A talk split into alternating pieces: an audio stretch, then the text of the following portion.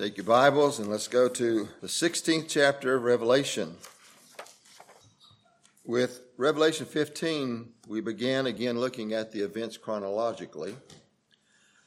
However, it will be brief. Chapter 15 and 16 will conclude the actual chronological events that, okay, this is happening, then this happens, then this happens.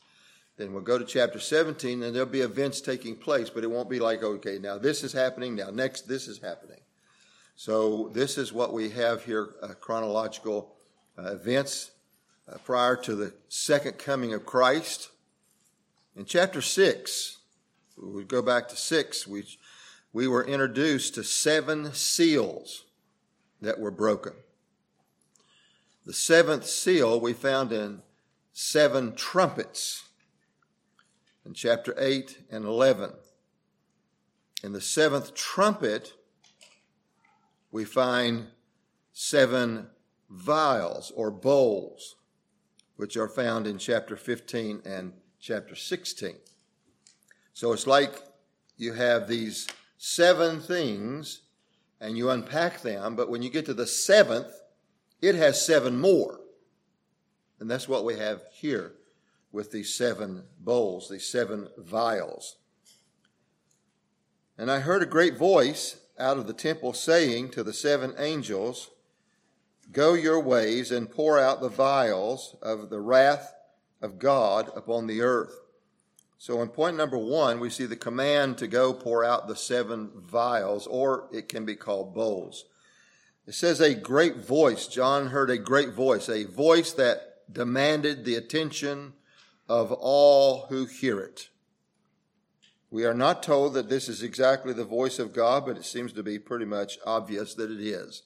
But it's in a voice that when one hears it, one takes note of it. Speaking to the seven angels, saying, Go your ways, or depart on the assigned journey. Each angel has an assignment, and they are commissioned at this point to go. And that assignment is to pour out the, vol, the vials of the wrath of God upon the earth. Or the idea of pouring out is to empty the contents in rapid succession. So this 16th chapter is going to give us seven vials, one right after the other. And they come quickly. The time frame, we're not told, did it last a year? Did it last six months? Did it last a day? But they do happen in rapid succession. And these vials are filled with the wrath of God.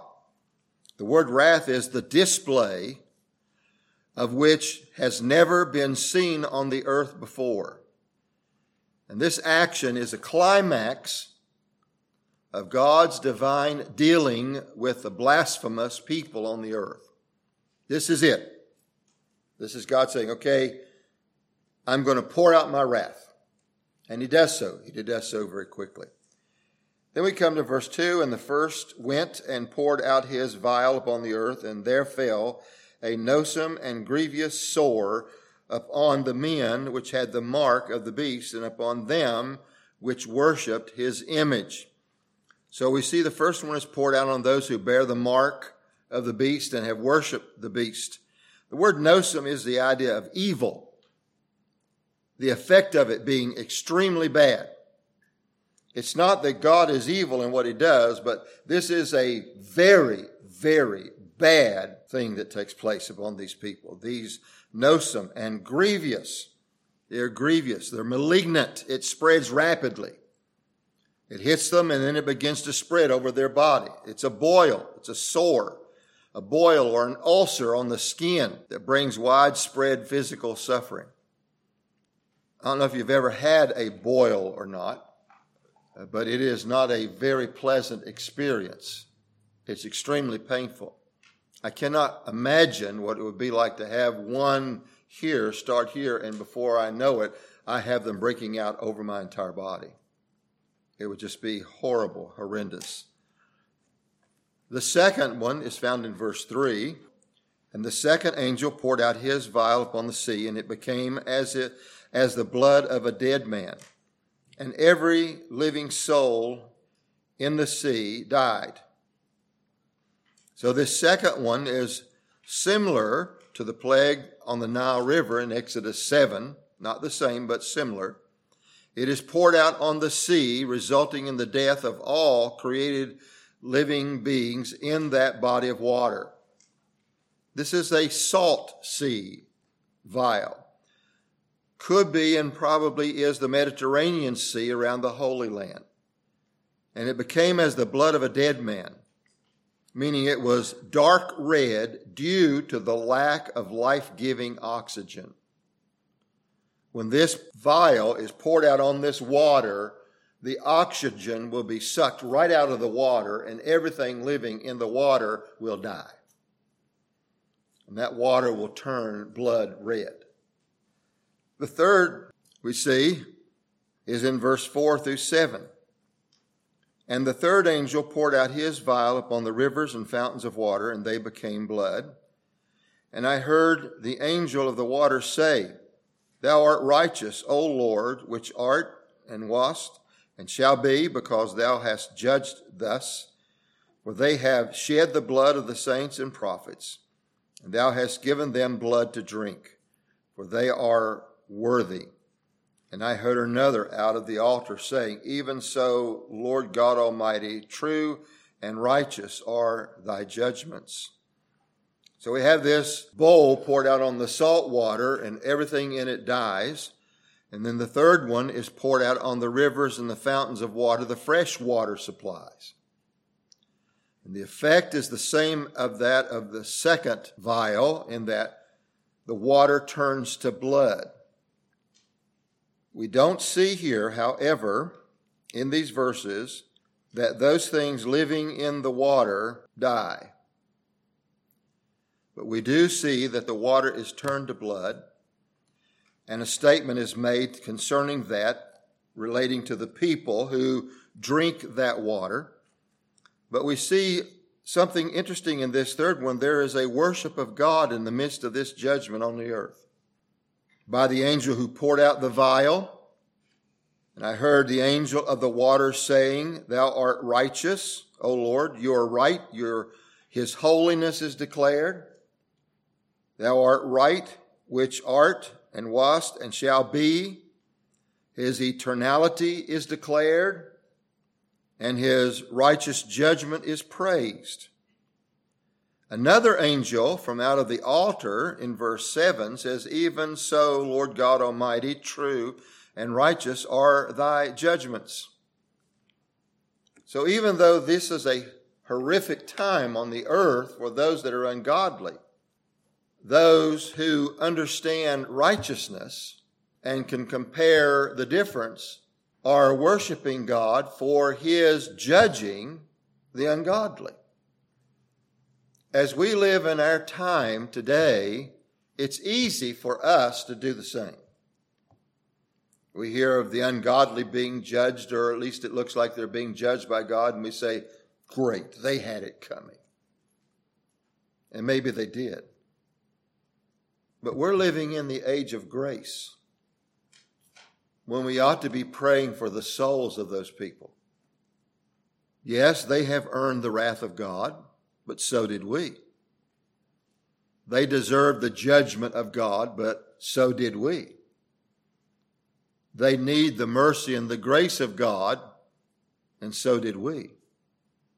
We are the recipients of that mercy and grace, and we should pray to the end that the wicked of the earth today would turn to Jesus, that they would repent of their sin and turn to Christ.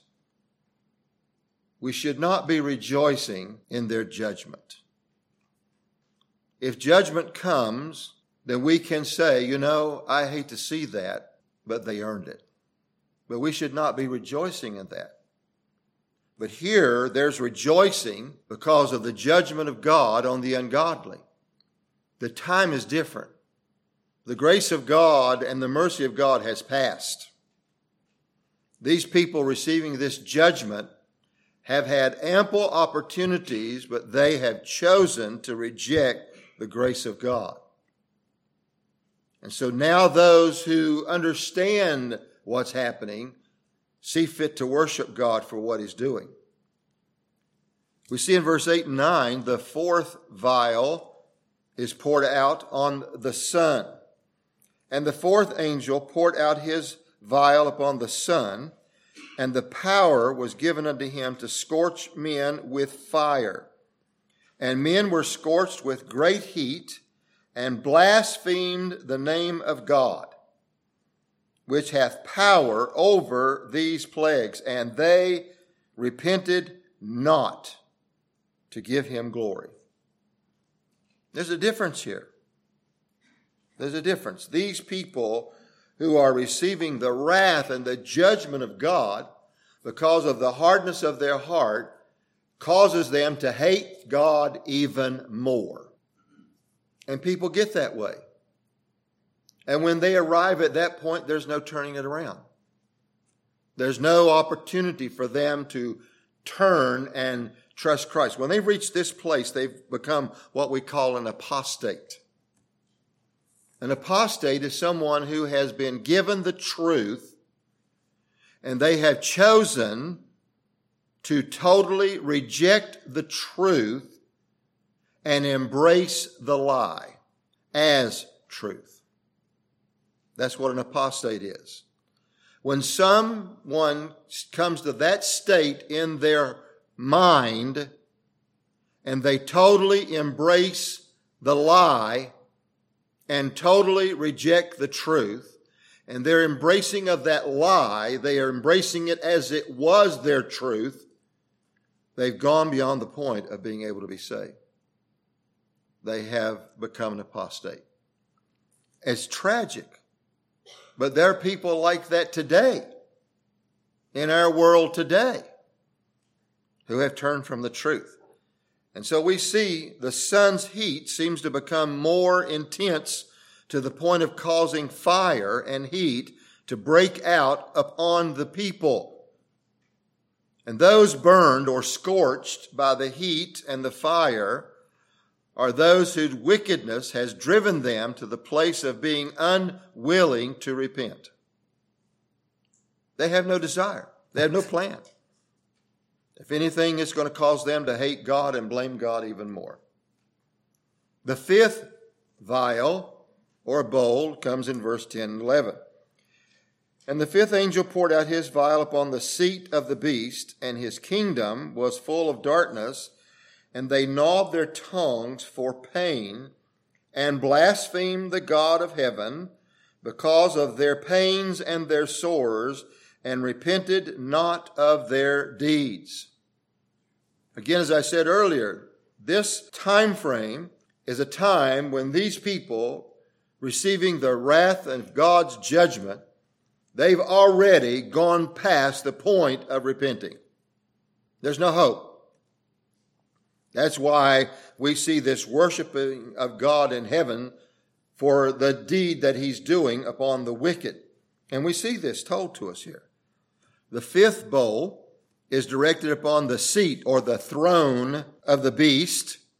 It's a direct attack by God upon the central earthly headquarters of the devil.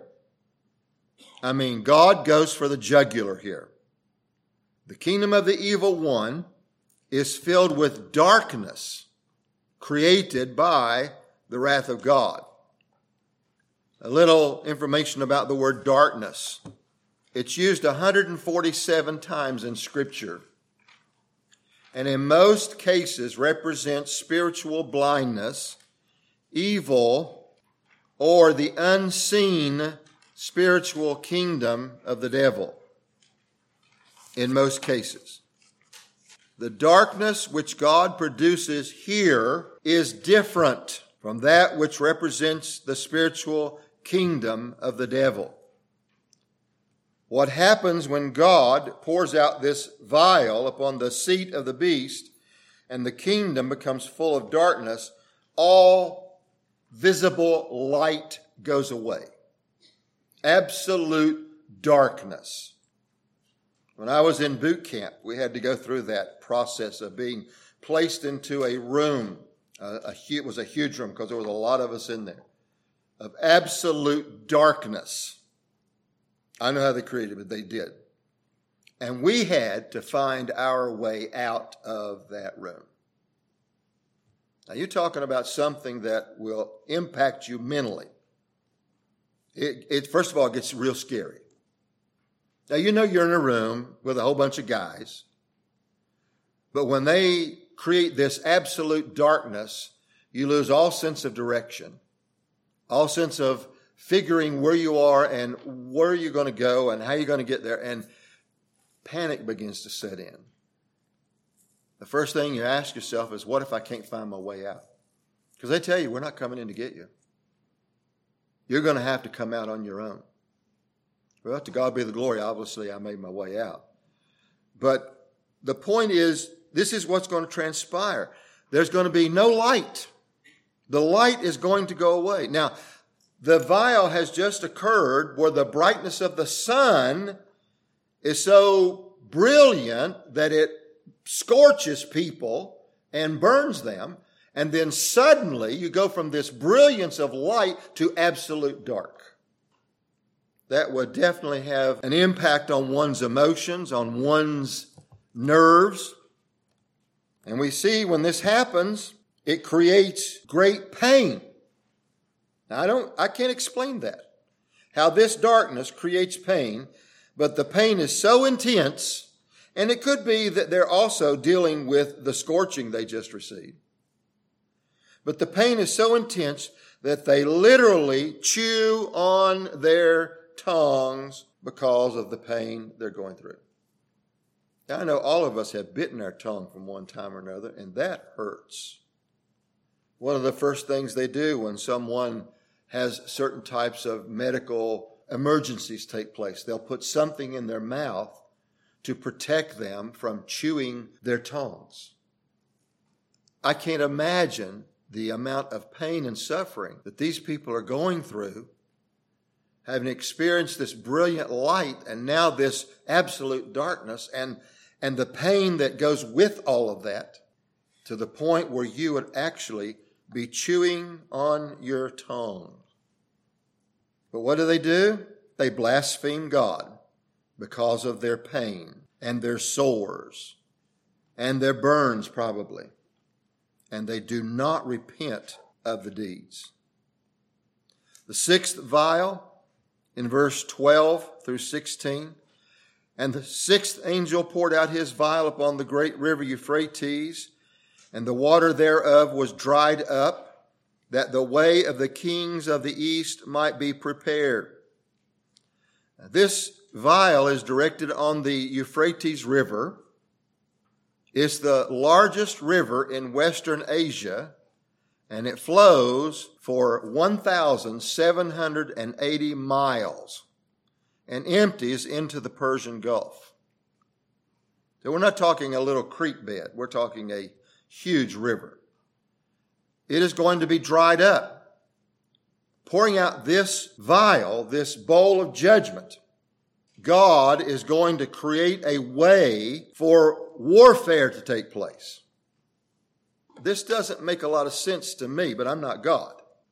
But God is actually creating an opportunity for what will take place. So the riverbed is dried up, making a way for the kings of the east, and that's as the sun, sun rises to cross over to create war against God. Verse 12, and the sixth angel poured out his vial upon the great river Euphrates, and the water thereof was dried up, that the way of the kings of the east might be prepared. And I saw three unclean spirits like frogs coming out of the mouth of the dragon, and out of the mouth of the beast, and out of the mouth of the false prophet. Remember, that's the, the satanic trinity. We're told these frog looking creatures are coming out of the mouth, and then we're told what they are. For they are the spirits of devils working miracles, which go forth unto the kings of the earth and of the whole world to gather them to battle of that great day of God Almighty. So this is one last big attack on God, one last big opportunity for Satan to overthrow God. we're told that they are the kings of the east, and I've listed some of these here for you. Iraq, Iran, Syria, Afghanistan, Pakistan, Russia, and China. These are kings of the east. Now, what of these will be there? I don't know. But as we see events unfolding in the world today, we can see how a lot of this is lining up. And if you're not aware of it, Israel is a hated country by the world. And unfortunately, one of the countries that stood behind them for many, many years is tottering on the brink of turning their back on them, and that's America. And one of the things that's been a help to us as America is our loyalty to Israel. But with the present leadership that we have, he is not a friend of Israel. And you need to understand that. He is not. He is a friend of these other countries that I have listed for you here. Many of them. And so we can see how all of this could play out. And so this is gotten together, and then John sees another event connected with this sixth vial. Three demonic spirits come out of the mouths of the satanic trinity. These demonic spirits influence the kings of the east as well as the leaders of the world, causing them to gather to war in the place called Armageddon. Now, this battle will be the final battle between Christ and Satan, but it does not take place until chapter 19. But We see they are gathered together to battle against the great day of God Almighty. And behold, I come as a thief. Blessed is he that watcheth and keepeth his garments, lest he walk naked and see his shame. And he gathered them together into the place called in the Hebrew tongue Armageddon. So that is the sixth vial, yet it is not fully fulfilled. In chapter 16, verse 17 to 21, we have the seventh vial. And the seventh angel poured out his vial into the air. And there came a great voice out of the temple of heaven from the throne saying, It is done. And there were voices and thunders and lightnings and there was a great earthquake, such as was not since men were upon the earth. So mighty an earthquake and so great. And the great city was divided into three parts. The cities of the nations fell. And great Babylon came in remembrance before God to uh, give unto her the cup of the wine of the fierceness of his wrath. And every island fled away, and the mountains were not found, and there fell upon men, great hail upon the earth, even every stone about the weight of a talent. And men blasphemed God because of the plague of the hail, for the plague thereof was exceedingly great. And we see this plague impacts two different things the heavens and the earth. In the heavens, we see thundering and lightning in verse 18. In verse 21, we see hailstones that weigh about a hundred pounds falling on the earth. Now, that would definitely increase the roofing business, wouldn't it? On the earth, we see massive earthquakes. It says, as like has never happened on the earth before. Jerusalem is the city that's divided into three parts by the earthquakes.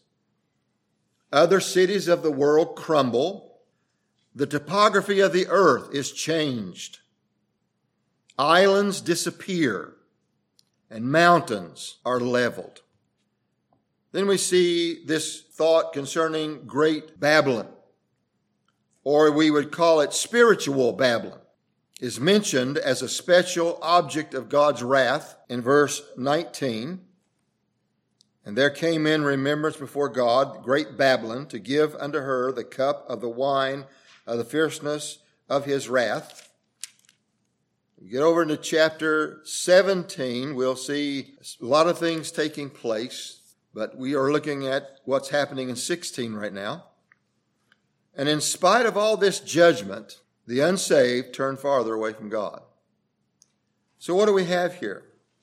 We have God's final unleashing of his continuous judgment on mankind as a whole on the earth. Those on the earth receiving this judgment from God are the unsaved. Obviously, by the actions that they have, they know about God and they have had opportunity to accept God and accept His Son.